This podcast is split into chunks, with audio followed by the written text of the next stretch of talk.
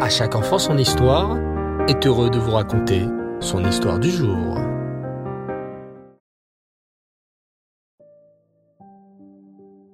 Bonsoir les enfants et Reftov. J'espère que vous allez bien, que vous avez passé un très beau Shabbat et une très belle journée. Baou Hashem. Aujourd'hui, après l'histoire de Daniel que l'on a racontée sur plusieurs épisodes, nous allons découvrir ensemble un nouveau personnage.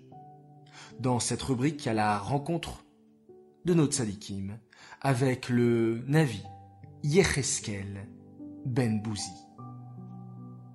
Yecheskel Ben Bouzi fut un tzaddik extraordinaire qui eut le mérite de voir des choses incroyables dans sa vie.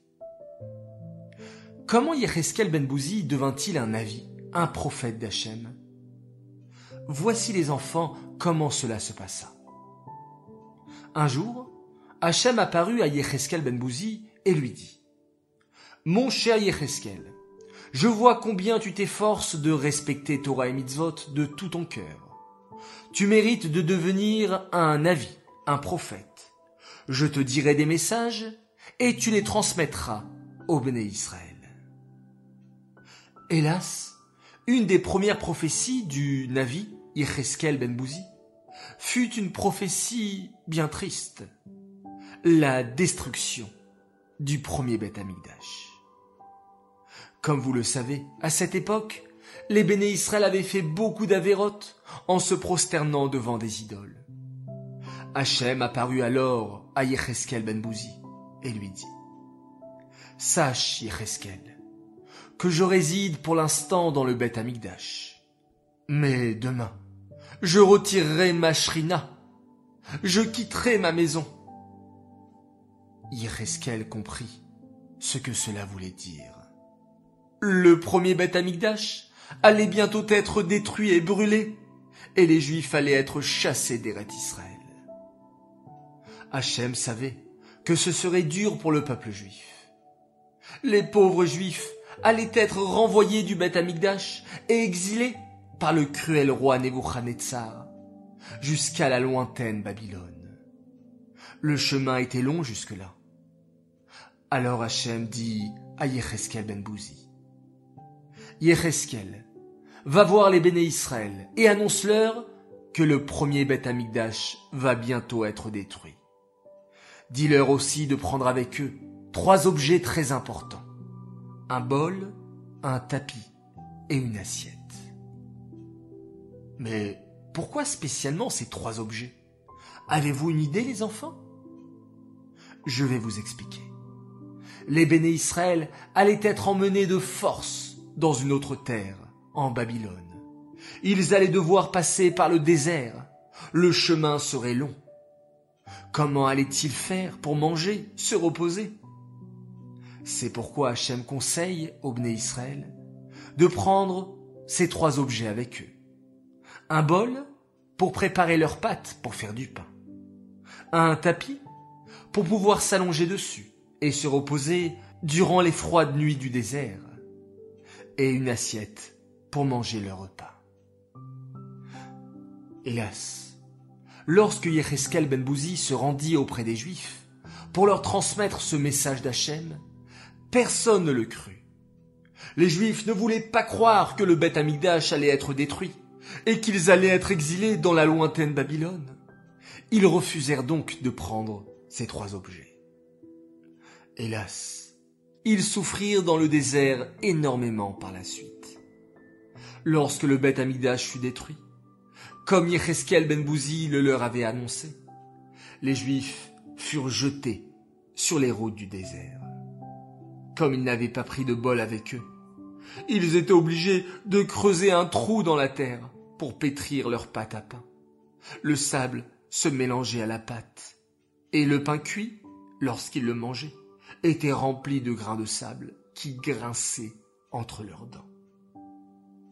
La nuit, comme ils n'avaient pas pris de tapis avec eux, ils devaient dormir à même le sol du désert, et c'était très difficile de manger pour eux, puisqu'ils n'avaient pas pris d'assiette.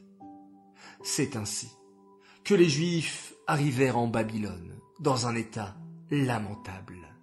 Ils avaient mal aux dents, mal au dos, était faible et amaigri. Une des leçons essentielles les enfants que l'on peut apprendre de cet épisode est d'une part de toujours suivre la Torah et les mitzvot qu'Hachem nous a ordonné de faire. Et d'autre part, si malheureusement notre Yetzerara nous convainc à faire des avérotes, alors vite, tournez la page et faire tes chouvas et écouter Hachem à nouveau. On peut se tromper, on peut tomber, mais l'essentiel, c'est de se relever et vite pour revenir vers Hachem. Cette histoire est dédiée Leilou Nishmat, Avraham ben Shalom, Alava Shalom. J'aimerais dédicacer cette histoire pour la chez les mains de Lucienne Batrejna, qu'avec votre filote et enfants, on puisse vous annoncer de belles nouvelles. Et enfin, j'aimerais souhaiter un super grand méga Mazel Tov à un enfant exceptionnel. Il a fêté ses 7 ans, l'Akba Omer, un jour propice, un jour tellement kadosh. Et c'est un enfant, lui aussi, tellement kadosh. Alors Mazel Tov toi, Meir Ben Soussan, pour tes 7 ans. Admet Esrim, jusqu'à 120 ans, dans la joie, dans la santé, toujours entouré de tes frères et sœurs et de tes parents, qui t'aiment énormément. Voilà, très chers enfants, content de vous retrouver pour une semaine remplie de belles histoires et de belles nouvelles. J'aimerais avant de nous quitter compter avec vous. Oui, le Homer. Hier soir et aujourd'hui, nous sommes le 38e jour du Homer. Ayom, Shemona ou Shoshim Shem Chamisha Shavuot, ou Yamim, la Homer. Arachamanu Yachazir, Lanu, Avodat Bet Amigdash, Linkoma, Bimera, Beyamenu. Amen. C'est là. Et aujourd'hui, nous allons travailler, nous efforcer à nous améliorer dans la sphira, Tiferet chez Beyesod. Être en harmonie et savoir faire toujours la part des choses en étant toujours constant. Toujours faire son modéani le matin, son schéma Israël du soir, sa pièce dans la tzedaka, la main sur la mezouza. Toutes ces belles mitzvot que l'on fait au quotidien. Il faut être constant. Toujours, toujours, toujours rempli de mitzvot. Et cela avec Tiferet, avec la beauté. Je vous dis les enfants Lailatov à présent, et on va se quitter en faisant un merveilleux schéma Israël.